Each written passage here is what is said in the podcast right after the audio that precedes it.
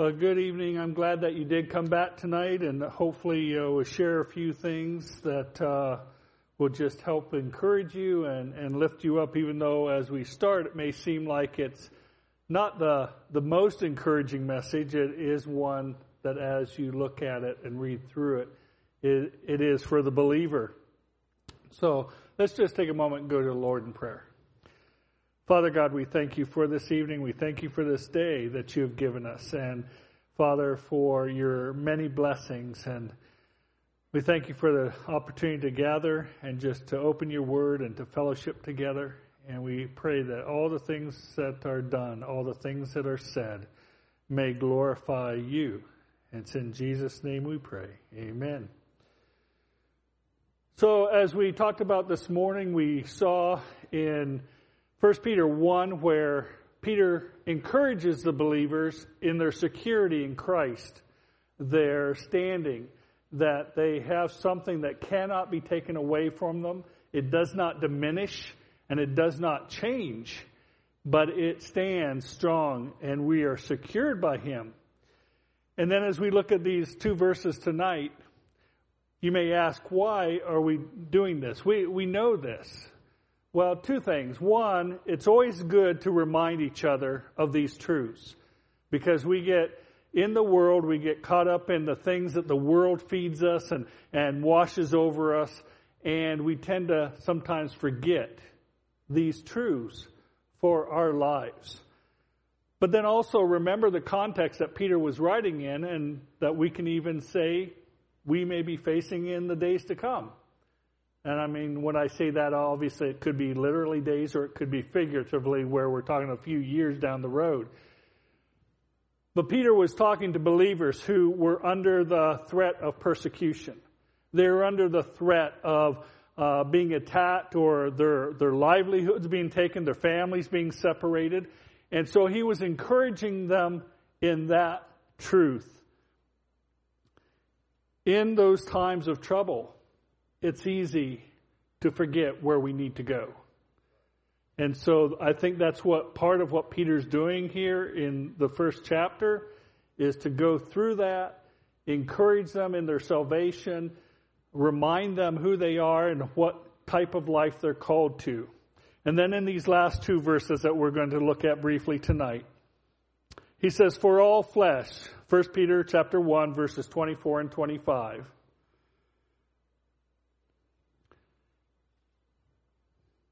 Give you a moment to get there.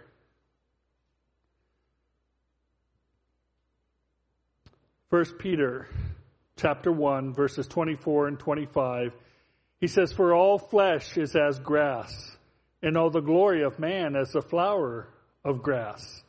The grass withereth and the flower thereof falleth away. But the word of the Lord endureth forever.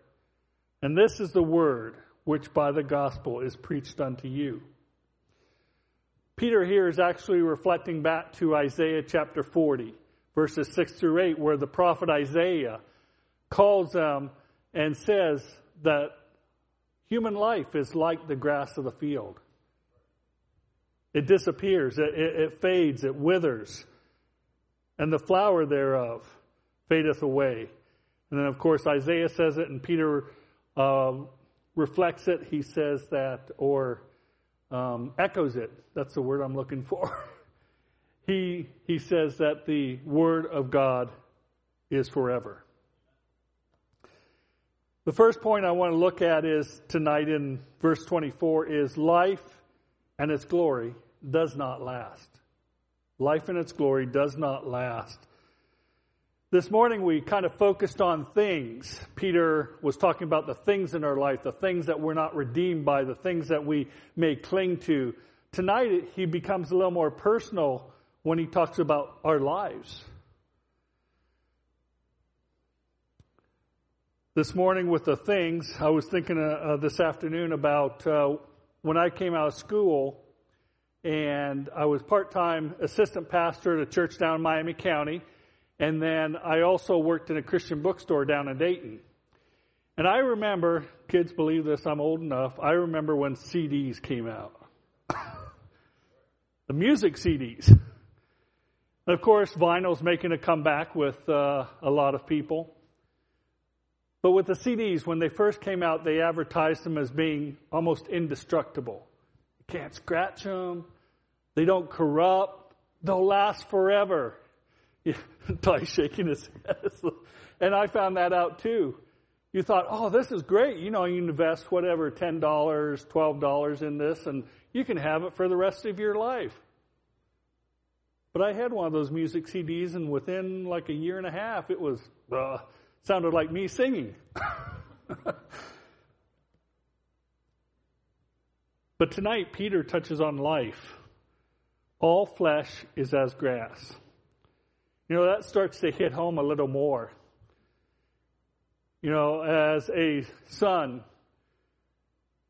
being raised by my mother, you know, your parents are always there. Whether you're raised by your parents, your grandparents, they're always there. And so when it's time for them to leave, it's a difficult thing. And my mom's been with the Lord for 18 years now. And I still think of her often. And, and sometimes when we're going through life in our head, we think, they're always going to be there. And just a little plug for the young ones always appreciate your parents, your grandparents, because you don't know when they won't be there. And you have that thought in your mind. And so when that life ends, when the Lord takes them to heaven, it is a struggle.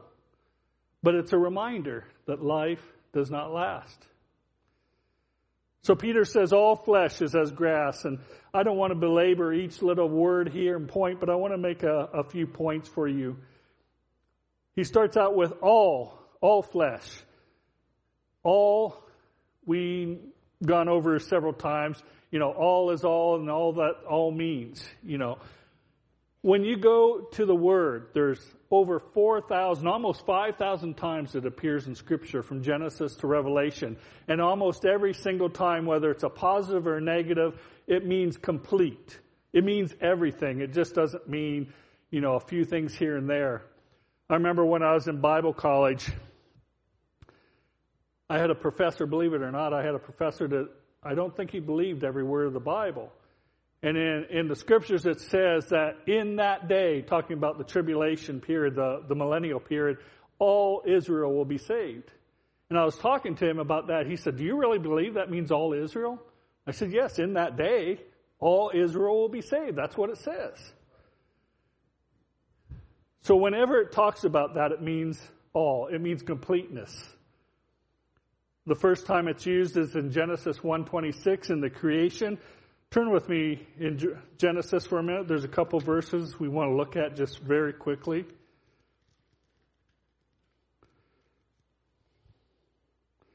This is part of the creation early on, Genesis 1:26.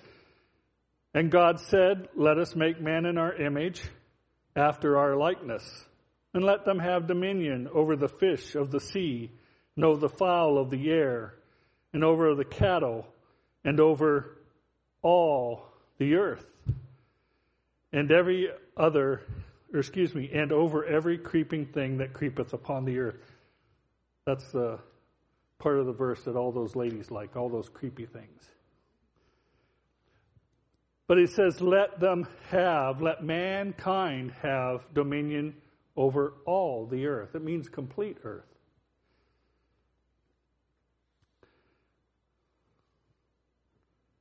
Then he talks about the flesh. The flesh is physical, the flesh is about life, the flesh in general talks about all creation, all uh, livestock, all fowl of the air, all the fish of the sea, but it also especially is specifically pointing to human beings, to those who are created.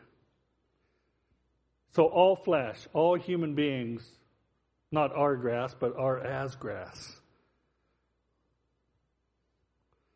Genesis 1:11 if you're still there says God and God said let the earth bring forth grass the herb yielding seed the fruit tree the yielding fruit and his kind whose seed is in itself and upon the earth and it was so. So from Genesis to Revelation grass appears. It's all throughout Scripture, but here Peter is relating it to humankind because we look in our lives and we see grass around us. We see the seasons where grass uh, dies or goes dormant in the winter and then it comes alive in the spring. There's new birth and it's uh, uh, brought about again. And so Peter uses it as an example here that all flesh is as the grass which dies. In the second half of the verse, he says that the grass withereth. It dies with age. It dies in the heat of the summer, the heat of the sun. I kind of referred to it this morning, but anybody who's been around for a while, such as myself or uh, somebody even older, we can tell you. I mean, we may laugh at it, but we wither. You know, I, I, I get up in the morning and I, I look in the mirror, and after I, you know, shock myself and that, I, I, I pick myself up, and it, it, it's quite changed. You take a picture of me from high school, it's different. I mean, I still look somewhat the same, but I, I'm different. I look at my hands and they're not as youthful as they used to be. I've got gray in my hair. This is just for you guys that would understand if you played sports. When I was in high school, say around sophomore, junior year, I was about 185, 90 pounds. Played football, wrestled, did some other things. I could bench press 300 pounds. I could squat 600 pounds. I don't think I get half of that now. Even if, even if the muscles were still there, I don't think the bones, the knees would take it. It's just a fact, and that's what Peter's saying here that all flesh is as the grass that withers. We change. So Peter here through the Spirit, or the Spirit through Peter is saying, all life ends. And we should think accordingly. As Christians, even those secure in salvation, we think about our lives. Okay, we have so many days. The Lord knows our life from end, beginning to end, but we don't. As I referenced this morning, and I, have said when I've taught to people, I don't know that I have 70 years or 80 years. I, I, I could walk out, you know, tomorrow morning and get hit by a car or die of a heart attack or something happen. We don't know how many days we have. For the Christian, make it count for the Lord. Make it count for Him. For the unbeliever, that should be a scary thought. That all grass, all life, all human life, your life, my life, is like the grass of the field that disappears. You know, we think about it. Uh, again, I know, and I'm not trying to, to preach to you guys, but yet in the same time I am. You guys are young, and I remember being in your position. You tend to think, I have 20, 30, 50, 70 years. We don't know. And you ask some of the people my age or older, how quickly did it go by? Like the grass of the field, like a season of the sun. It passes so quickly. Then Peter goes on to talk about the glory of man is as the flower of the grass. This is a really rare phrase, a really rare term that the Bible uses the glory of man. It's almost like an oxymoron. Because usually when we see the glory in Scripture, it's the glory of God, the glory of the Godhead, of what He's done and what He's accomplished. There's only two other places in Scripture that use this in a sense. One is in Ezekiel 24, and we don't have to turn there.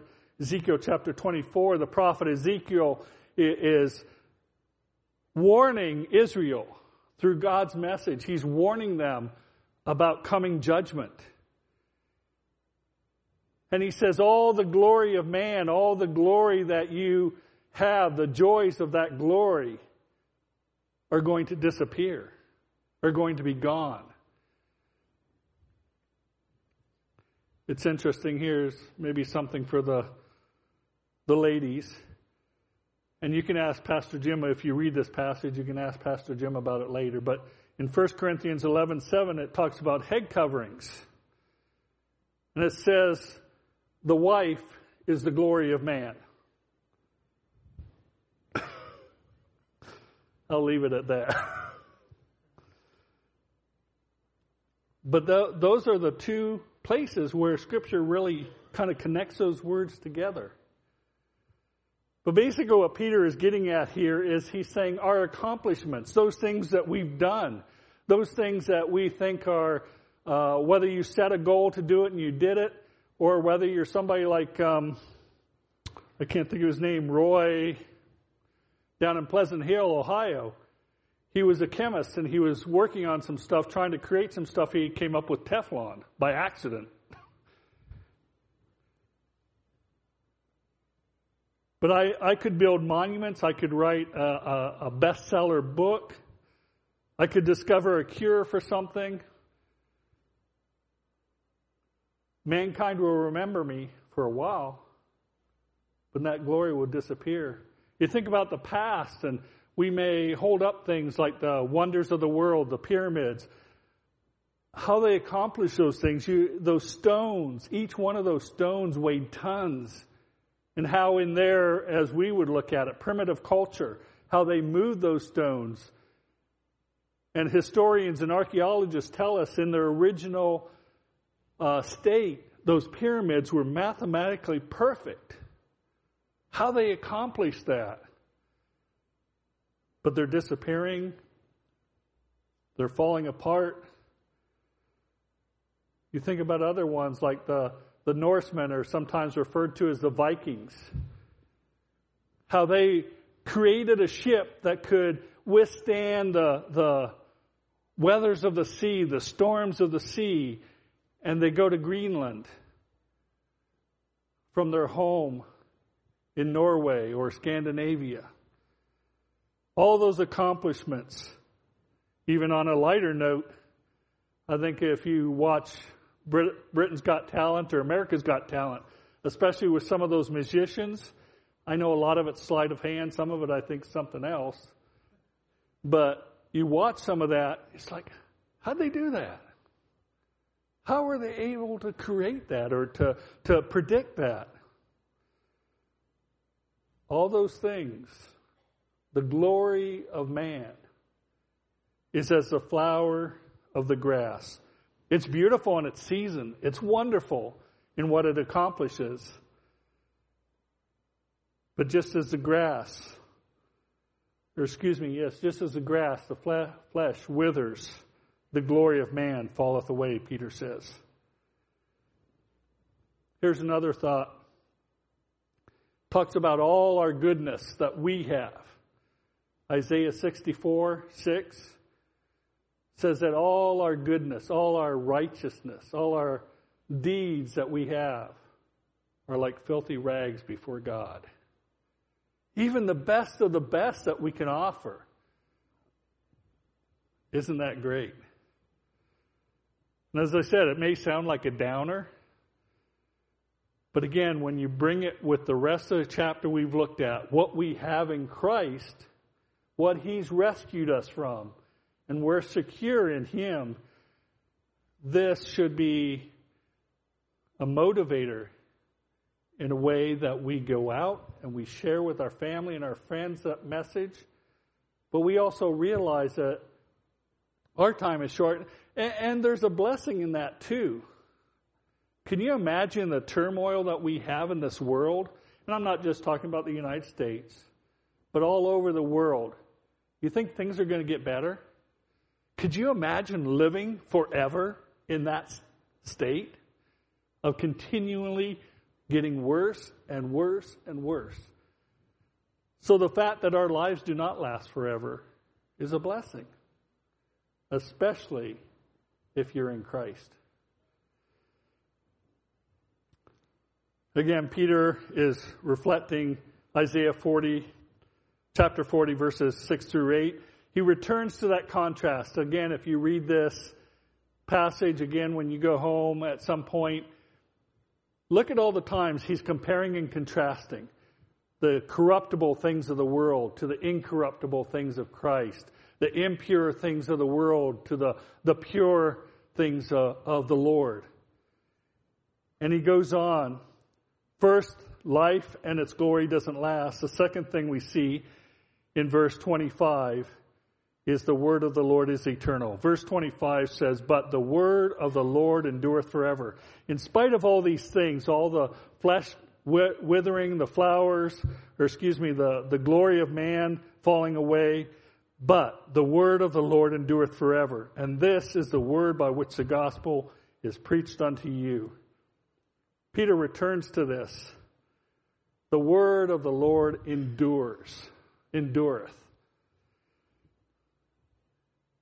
If you look up that word in Webster's 1828, it means to continue in a state without changing or perishing. You know, here's my mind. First thing I thought of was a Twinkie. I, I forget what the shelf life of a Twinkie is supposed to be. but Peter adds something here. It's not just that the word of the Lord endures for a certain time for a season, for a year or 20 years, he says what? The word of the Lord endureth forever. It is eternal. Even if it were possible that the world could burn or destroy every single Bible on the earth, this statement would still be true. God's word is eternal, no matter what. You know, and we see around, if you're on social media, you see that different uh, platforms are trying to eliminate, even in our physical world, platforms are trying to eliminate how God's Word is shared in the world, how God's Word is out there. They're trying to hide it and shame you from using it. But God's Word is eternal and it will be there. Eternal in truth, eternal in its purpose. Peter adds, excuse me, I'm just looking at my time here. I got another hour.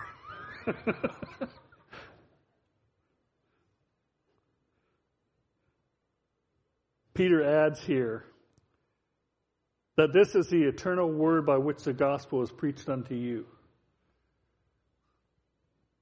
Boy, that should perk us up. That should open our ears.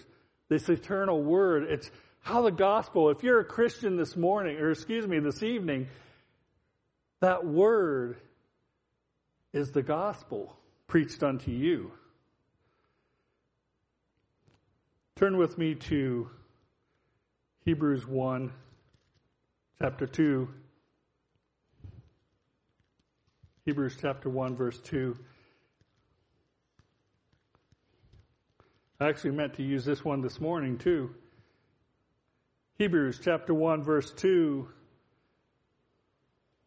The writer says, hath in these last days, excuse me, verse 1 and 2, God, who at sundry times and in divers manner spake in times past unto the fathers by the prophets, hath in these last days spoken unto us by his Son, whom he hath appointed heir of all things by whom he also made the world.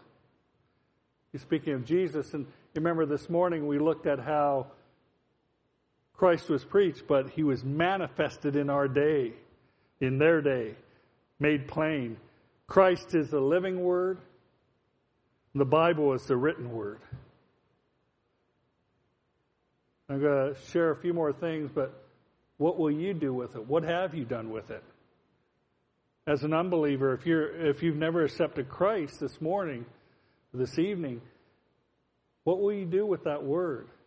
You don't have forever. If you're a believer, what have you done with God's word? Have you hidden it in your heart? Are you sharing it with others? Let me read a, just a brief paragraph from one of my commentaries, which kind of succinctly brings this together of what Peter is talking about in these last two verses. He says, What Peter has said, or just said, he confirms without quotation from Isaiah 46 through 8. This passage draws contrast between all human beings, literally all flesh, and the words of God.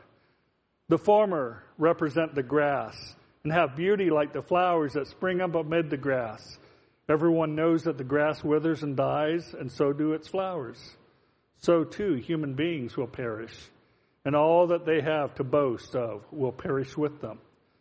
Only the Word of God will remain permanently, and what He promises will be fulfilled. In chapter 2, Peter goes on to talk about the foundation, building on the foundation of Christ, building your life and the church and your family around that foundation. All through chapter 1, he's using the comparing contrasting to help us understand there's not even a comparison, really, between